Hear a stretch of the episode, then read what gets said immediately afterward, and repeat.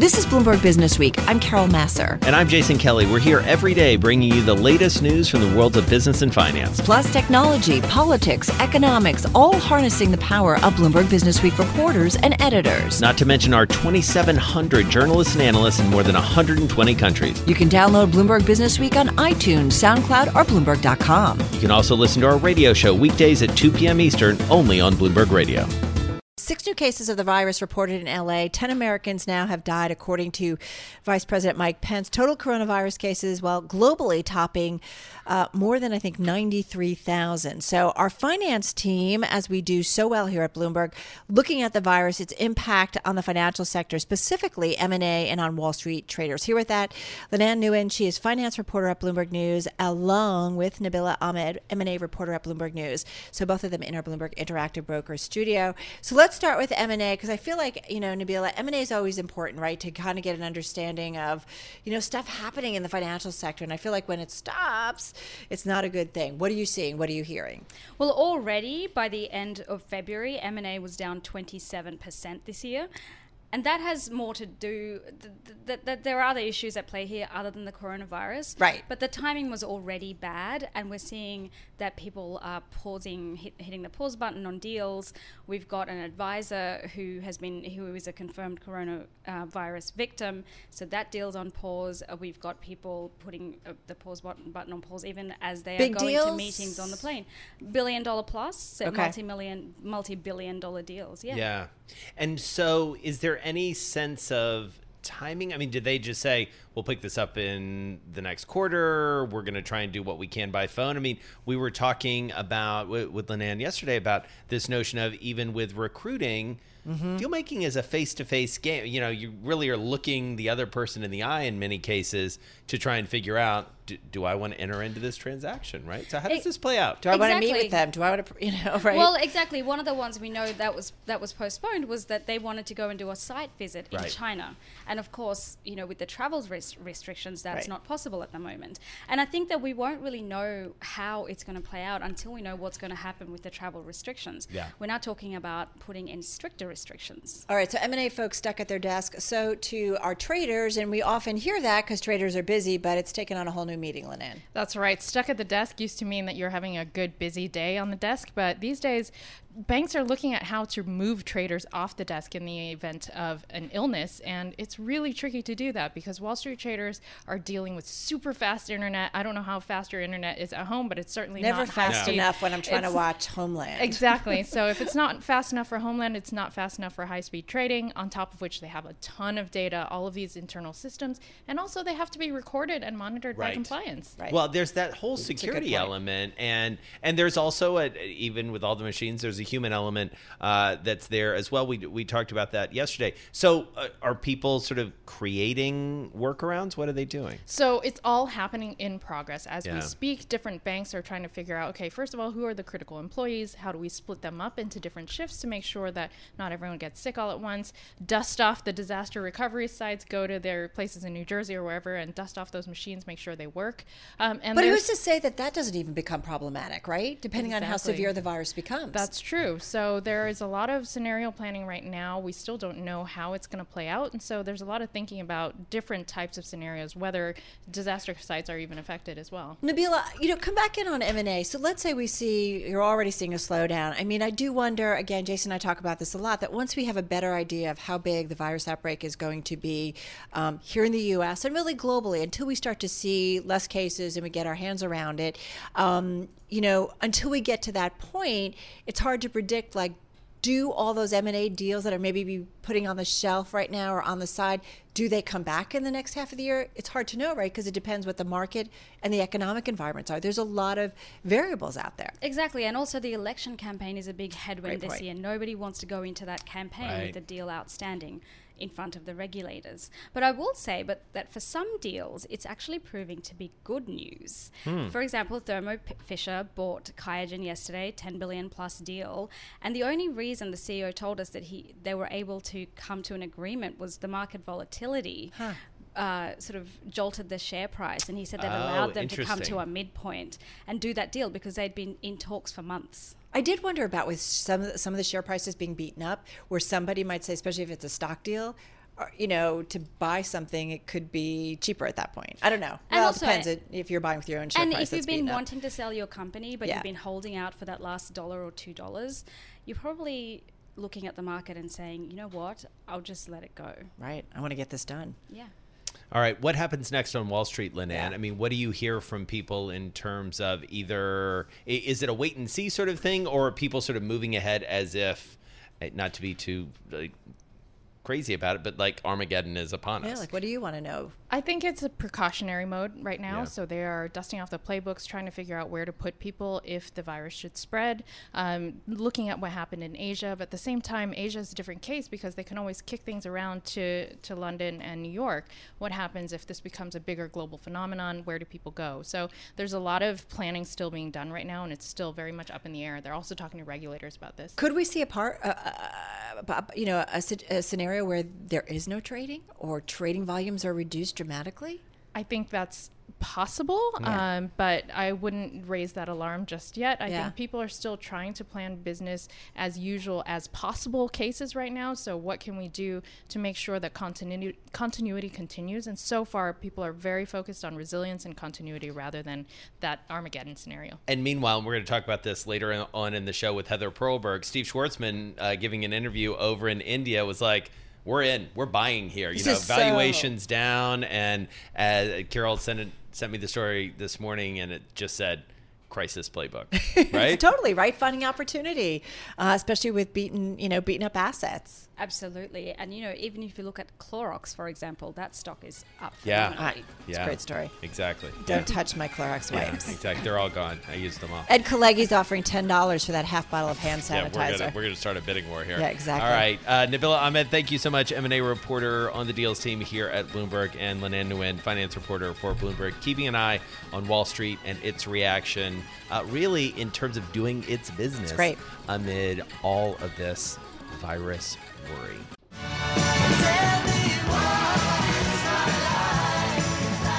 Oh my God, I love George Harrison.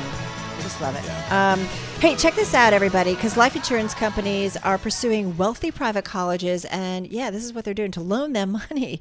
So, what is this all about? Let's get into the details with uh, Janet Lorin. She's endowments reporter here at Bloomberg News. Made her way into our interactive brokers studio. What's going on here, Janet? So, if you think about who's borrowing money, colleges are very likely to do so. They've got to renovate dorms, they've got to build dorms, they've got to make improvements to classrooms. So, why not lend them money? And they typically go out to the public markets, you know, tax exempt or taxable bonds. But life insurance companies, you know, they need to put their money to work. And, you know, who wouldn't want to loan money to a school like Princeton? And so, literally, as you lay out in your story, they just started calling, like Yes. literally cold calling cold schools. calling, right? Tell us about that. Yes, um, a couple of schools said they, you know, decided to take this call, and it turned out to be a pretty good deal for them. Um, the University of Richmond said, yeah, it was the result of a cold call, and they liked doing this deal because it was quicker. Um, you know, the, the question is, am, am I going to lose out on the interest rate that I want? And you know, with public deals, it typically takes longer. So the question is, did, you know, could they have gotten a better deal in the public markets if they waited? But they like the ease of it. There's also a lot less disclosures, potentially less fees. So you know, they they seem to like it. So, what are the what's the downside to all of this? Well, it, it, it could be a higher interest rate if you you know Oh. if you didn't wait. Um, but they you know they seem to like it. And are these? Wait, who's me. they? The Yeah, colleges, the colleges, and also okay. the life insurance companies. Right. They've Yeah, got to well- put their money to work somewhere. Right. And are these big insurance companies that we're talking about? Or are these sort of mid tier? Like, No, who, who are we talking New York about? Life, John Hancock. Wow. And so, why haven't they done this before? Um, you know, it's interesting. W- I, they they decided that this could be a good new market for them, and they started pursuing it. Princeton did its first deal in 2012. Okay. Now, keep in mind they're not going to go to every college because you know the schools that we mentioned in this in the story are some of the richest colleges Right. out there. Right. Well, it's risk, right? You want you don't want to take on too much risk. If you're an insurance company, Absolutely. especially. Absolutely, and they're looking to match their liabilities. Now, we, we didn't really find these in in uh, public schools, and you know probably the reason is they have a different sort of competitive competitive bidding structure, and you know the private schools can just do these deals. Is this not, you know, Jason? I think about how much time we spend. Ta- I think of, Lisa least Abramowicz to show, you know, about private markets, Right. right? And I do Money undercover? Yeah, money money undercover. But I do think about is this just another example of being able to rather than kind of in some ways tap the public markets, go into the private markets for Absolutely. a financing need or a financial need. Absolutely. And, you know, the public market deals are all very public and they're all disclosures, and the schools have to put out a lot more information. But is that good would- transparency? Well, um, that's a very good question. You know, the colleges don't have to disclose things, um, as but they do have their uh, public debt, so it is out there what Right. their enrollment numbers are.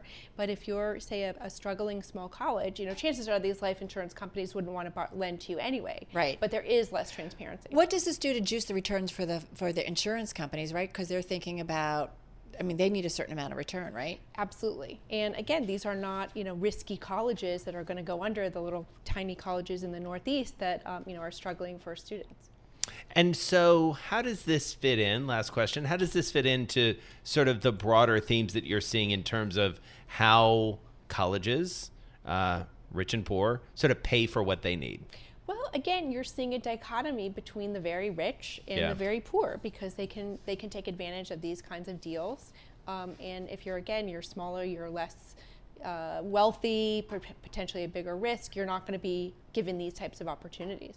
All right, Janet Lorin, thank you so much. Endowments reporter for Bloomberg, our expert on all things higher education. And a really interesting story Princeton Vanderbilt wooed by life insurance companies, literally calling up me like, hey, bro, you need to borrow some money? It's the twists and turns, though, also, I feel like, of financial companies and insurance companies, right? Totally. Like, I do wonder about exposure and transparency. Yeah. I don't know, like the risks. But as Janet mentioned, you know, they're going after certainly well known, well financed, um, and deep endowment uh, colleges and universities. So fascinating to see. This is Bloomberg Business Week with Carol Massar and Jason Kelly on Bloomberg Radio. Well, a couple of stories in the magazine this week that you really got to know about, both timely and in the news. One's about an abortion rights case coming before the Supreme Court. We're going to talk uh, with Bloomberg U.S. healthcare reporter Cynthia Koons about that. Uh, she's on the phone in New York. The other story, also in the headlines, is of course about the Democratic race for president, Super Tuesday. And Josh Green is national correspondent at Bloomberg Business Week. He's joining us on the phone from Washington D.C. Both stories, as said, in the magazine, hitting newsstands uh, later this week, and at Bloomberg.com and on the terminal. Cynthia, we do want to start with you. Tell us about this case. Thanks. Thanks for having me. So, the Supreme Court today heard an abortion case that involves a law that's around uh, requiring hospital admitting privileges for abortion providers. It's an identical law, nearly identical law to one that they'd heard about four years ago out of Texas. This time it's out of Louisiana. But the reason this case is really critical is that the court has agreed to hear Louisiana's argument that doctors shouldn't be able to bring challenges to these laws in the first place. And if Louisiana is successful with that argument, not only would this law be instated, but it would throw into chaos all the other litigation going on around the country to challenge laws that are specifically targeted at abortion providers. So Cynthia, um, Cynthia, one of the things that you know you, you've been working on is actually kind of a series of articles a- around this. The first was sort of one that we did also recently about uh, abortion tax and sort of the the business implications that that abortion providers are facing, and that's actually even driving them. uh, Um, a, a lot of them to close, and so this is obviously a, a, it looks like almost like a two uh, prong attack on on abortion rights, and and so how, what what is the likelihood that this Louisiana case becomes? I mean, it almost supersedes the abortion tax because if the Supreme Court wades into this, what, what could happen? Well, that's an excellent point. These go hand in hand. So the first attack is the legislative one. The state houses around the country have been passing laws that make it harder for abortion providers to operate. It started since about 2010 when Republicans took over more and more state houses throughout the country. But that's also led to what's known as the abortion tax, and that's where businesses or vendors that might work with abortion providers become reluctant to do so or cancel contracts or back out or won't insure them specifically over concerns that they're riskier than they may actually be in real life. So running an abortion clinic is particularly hard right now from both a business and legal perspective. But the one avenue that abortion providers have had has been have been the courts, and they've been able to challenge these laws that go after their businesses specifically. These are laws that say an abortion doctor may need hospital admitting privileges, but wouldn't necessarily assign a comparable regulation to another provider that provides some sort of comparable care, outpatient care. So these laws are called by the abortion movement, they're called abortion rights movement, they're called trap laws because they're perceived to target these Right. providers specifically and back them into a corner. And so the challenge here is if abortion doctors are not allowed to be the ones to represent their patients in these cases, then there really isn't any mechanism for these laws to be knocked down. It would come down to whether or not you could Right. find a woman seeking an abortion willing to carry out a case, and that's a really challenging prospect. So hearings today. When do we have resolution? Likely by June. Okay. We're going to leave it there. Cynthia Koons, thank you so much. U.S. healthcare reporter for Bloomberg, joining us on the phone from New York City. Let's head down to our 99 Win studio in D.C. Josh Green is there, recovering from Super mm-hmm. Tuesday. All right, we've had a lot happen over the last 36 to 48 I blacked hours. out. I blacked out, Josh. What happened? what the heck happened? Where are we Explain now? to us. Where do we go from here, Josh? You know, I woke up this morning and had to pause for a minute and think if I dreamed all that or Right. if it actually just happened.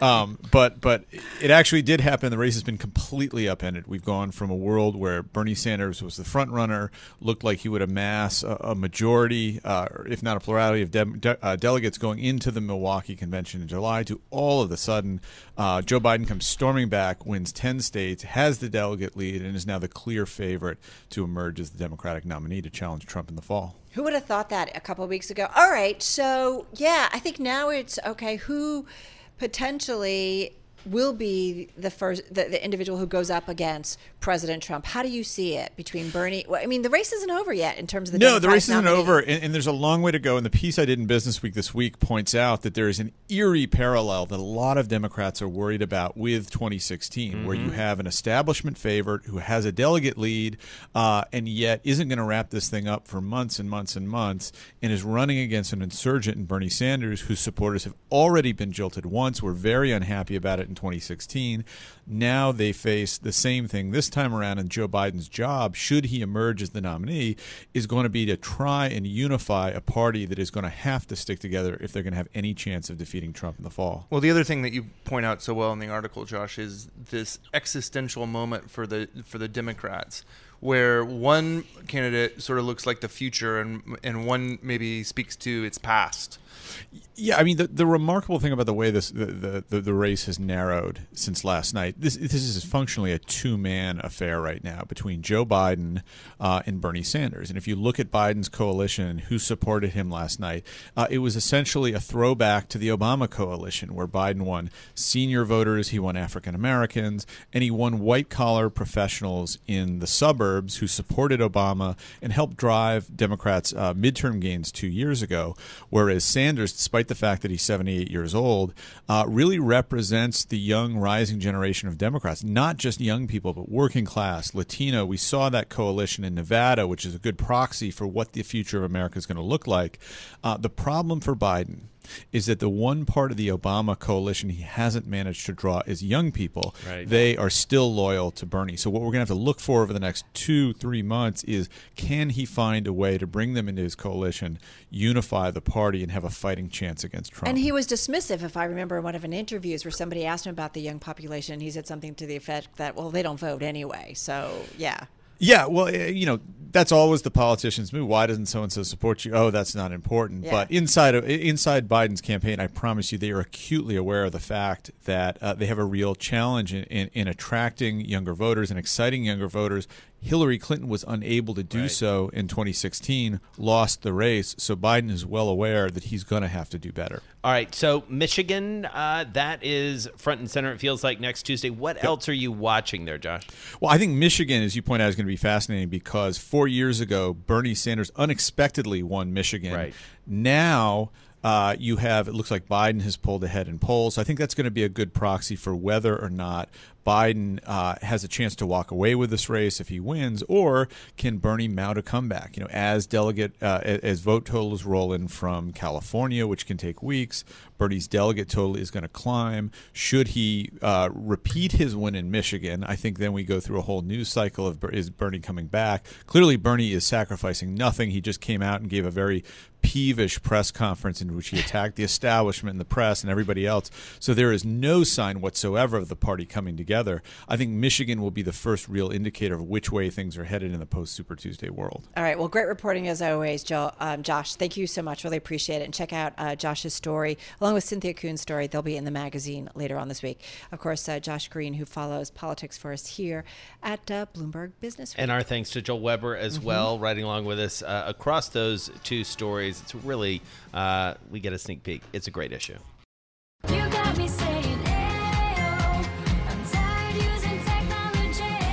So, as the race for the Democratic presidential nomination narrows, industries and companies, and those of us who report on them, are thinking about where the candidates stand on issues. And a big one is where they stand when it comes to technology. Writing about that today is Joshua Brustein, tech writer here at Bloomberg Business Week in our Interactive Brokers studio. So, looking at Bernie Sanders, looking at Joe Biden, and where they stand when it comes to technology. So, break it down for us. So, I think the easiest way to look at it is that Bernie Sanders is someone who inspires very strong emotions. He's taken basically the anti tech industry stance on any number of um, issues. He has said he would absolutely look into breaking the big tech companies up.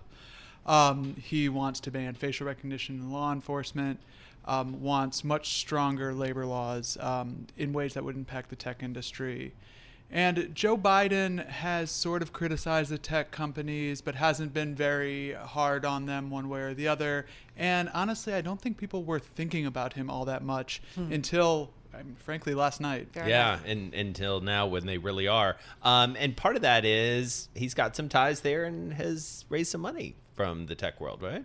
Sure, he's he's done some fundraisers from the large tech companies. He hasn't uh, raised a whole lot of money in comparison to some of the other candidates, right. and he certainly hasn't done as well in raising from tech employees. Right, um, interesting. Um, but he has been a more conventional Democratic candidate. He goes to the big he goes to big businesses and has asked for some money. I know he did a Amazon um, fundraiser late last year, yep. for instance.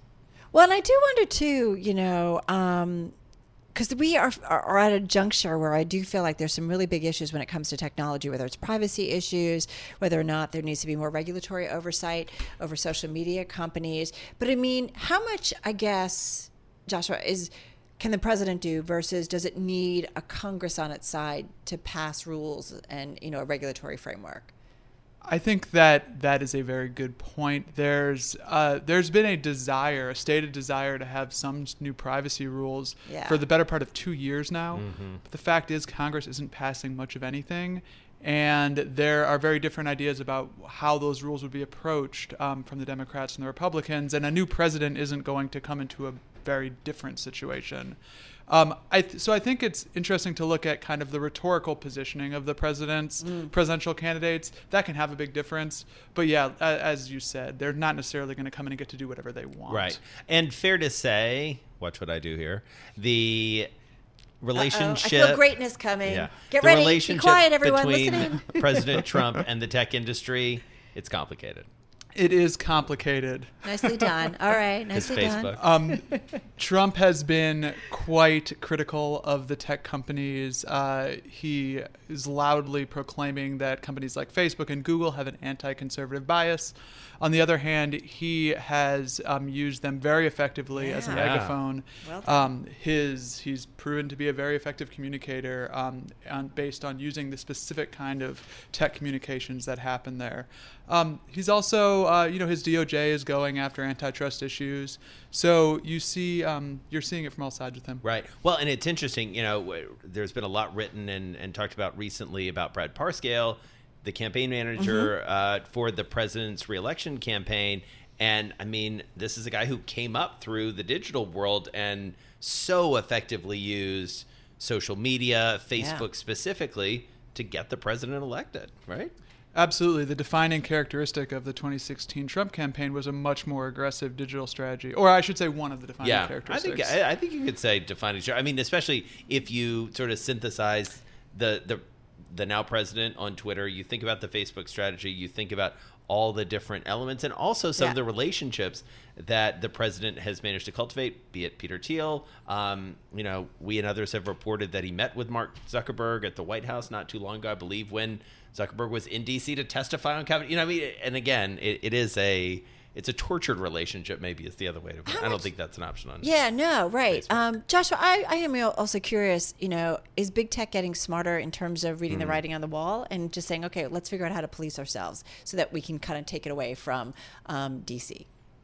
I think that that's what they would like to do. Um, to be fair, they have seen a lot of public pushback. They haven't faced any real tangible consequences yet. We'll see what happens with these antitrust investigations. I think that those are a significant threat.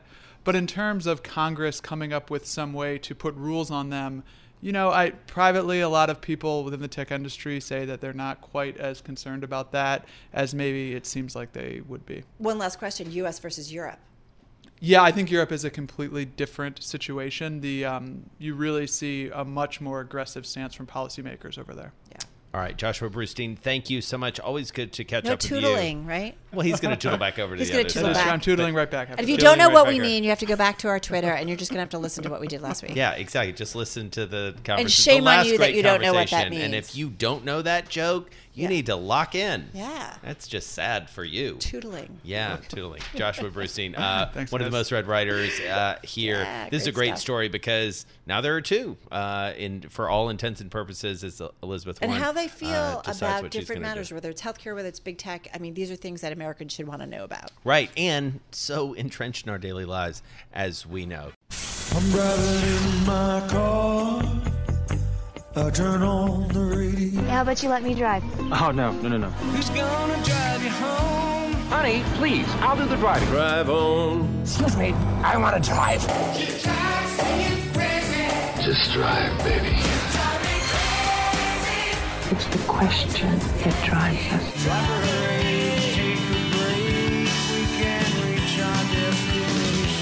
This is the drive to the close That funky music will drive us till the dawn. on Bloomberg Radio. It is time for the drive to the close on this Wednesday. As you just heard from Charlie Equities, we definitely have a rally underway. We're just topping off and coming a little bit lower, but we're still uh, pretty much near our highs of the session. Alan Lancz is back with us, research, research director at LanczGlobal.com, president of Alan B. Lancz and Associates, and he's joining us on the phone once again from Toledo, Ohio. Alan, uh, nice to be here with you again. Uh, Interesting week. Jason and I have been kidding. I feel like since Monday, we keep thinking, all right, wait, tomorrow's Friday, right? No, it's still just Wednesday. So tell me a little bit about the market activity that you've seen. We've had folks say, you know what, it was overdone. It's a buying opportunity. Folks are overdoing it. Other folks who said, you know what, we need to be a little bit more cautious here. How do you see it? Well, as you know, Carol, we we were uh, raising cash as far as uh, uh, in, into the new highs uh, just two weeks ago, and, Right. and I, the way I see it is is that uh, you're going to have this volatility for for a while. I, I you know I, I would be buying and, and accumulating with uh, uh, limit orders below the market on on those um, you know multiple. Uh, successive down, you know, thousand point days, and and um, you know, if if you're overexposed in equities or, or especially in, in tech or some of the high flyers, I, I'd be using the strength that we've had, you know, as far as today and and Monday to to, to lighten up. I, I think you're going to have this volatility in both directions. Uh, uh, it, it's a battle of the uncertainty of the coronavirus, you know, versus uh, incredible amount of cash on the sidelines and interest rates so low that. Uh, uh, I, I think if you're a long-term investor, which we are, buying high-quality, income-producing um, equities here in, into weakness and panic selling uh, makes a lot of sense. And so, what are specific names that seem to be standing out to you a- a- amid all of this, Alan? Well, there's a wide variety. Uh, CVS, uh, as far as in the healthcare arena, under under uh, sixty dollars. The the yield is three point three five percent. Uh, so so you know you, you can have that opportunity uh, uh, for, from uh, asset managers. You can buy an Invesco under fourteen dollars. It's a nine percent uh, increasing dividend. Um, again, uh, you know I don't know where the bottom is, but I Yeah. think if you buy it at those levels and just hold it long term, it, it's going to be you know like 10 years ago when we were buying Apple and it became an income play. Um, and you're going to have not only solid income compared to, you know, 1% on the 10 year treasury, but you're also going to have some appreciation, uh, as long as you're looking at it from a, you know, two, two, two, three year time frame. Alan, one thing I do want to ask you. I mean, healthcare is our best performing group here in the S and P 500 among the major industry group. It's up uh, about 5.7 percent, and that is um, the big Biden win uh, in Super Tuesday. Of course, uh, Bernie Sanders seen as you know offering you know Medicare, you know for all, healthcare for all, uh, but there is the question and doing away with private insurance. So uh, you know the healthcare sector has been weighed down uh, as Bernie Sanders has you know moved up in the polls. That seemed to change as a result of last night's voting. So I do wonder: is healthcare a play? Do you see opportunities in that right now, or is it too soon? No, we like it. I mean, we we like buying high quality, you know, in- income producing healthcare. We also like, uh, you know, I, I think the next step is financials. Uh, they've just been hammered from a standpoint of lower interest rates, squeezing their margins, and and I think there's some opportunity there, and and that's been overdone. So so whenever you have these extremes, Carol, I, I think it's a it's a situation where you want to be on the other side, pick up quality names that you know you wouldn't get at these prices otherwise, and uh, and be patient with them. What are you avoiding right now, Alan? You know, I, I would not chase the high flyers. I mean, uh, you know, we we talked about that last time. Uh, you know, Apple, I, I love the company, and and we've owned it for for decades. But uh, you know, over 300, I you know I wouldn't be buying it, and and if you own too much, I, I would sell it as as it as it moves up.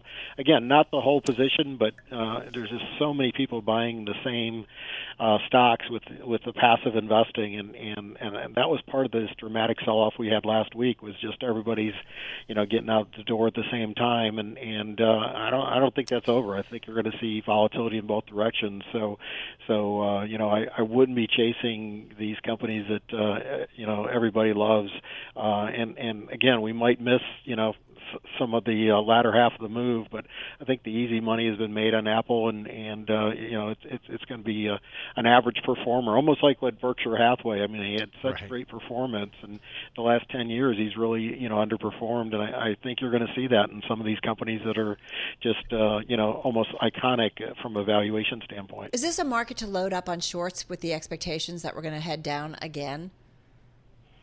Yeah, you know, I'd be very careful with the, with the shorts because you're going to see this volatility, you know, uh, uh, continue at least for for a few mo- four months uh, until we get some some base building.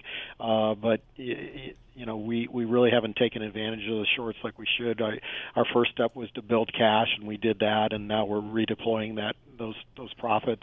Uh, but uh, you know, I, I would be careful on, on on the short side, uh, just because of of this incredible amount of cash on the sidelines. Uh, but uh, you know, if markets go back to new highs and and and they're not taking into account uh, uh, as, as far as the economic slowdown with with this coronavirus, then then yeah, I, I would look at reestablishing some short positions, but but not yet. All right, Alan Lancz, always good to catch up with you, Director of Research at LanczGlobal.com, President of Alan B. Lancz and Associates, joining us on the phone from Toledo, Ohio. Thanks for listening to Bloomberg Business Week. You can subscribe to the podcast on iTunes, SoundCloud, or Bloomberg.com. You can also listen to our radio show every weekday at 2 p.m. Eastern, only on Bloomberg Radio.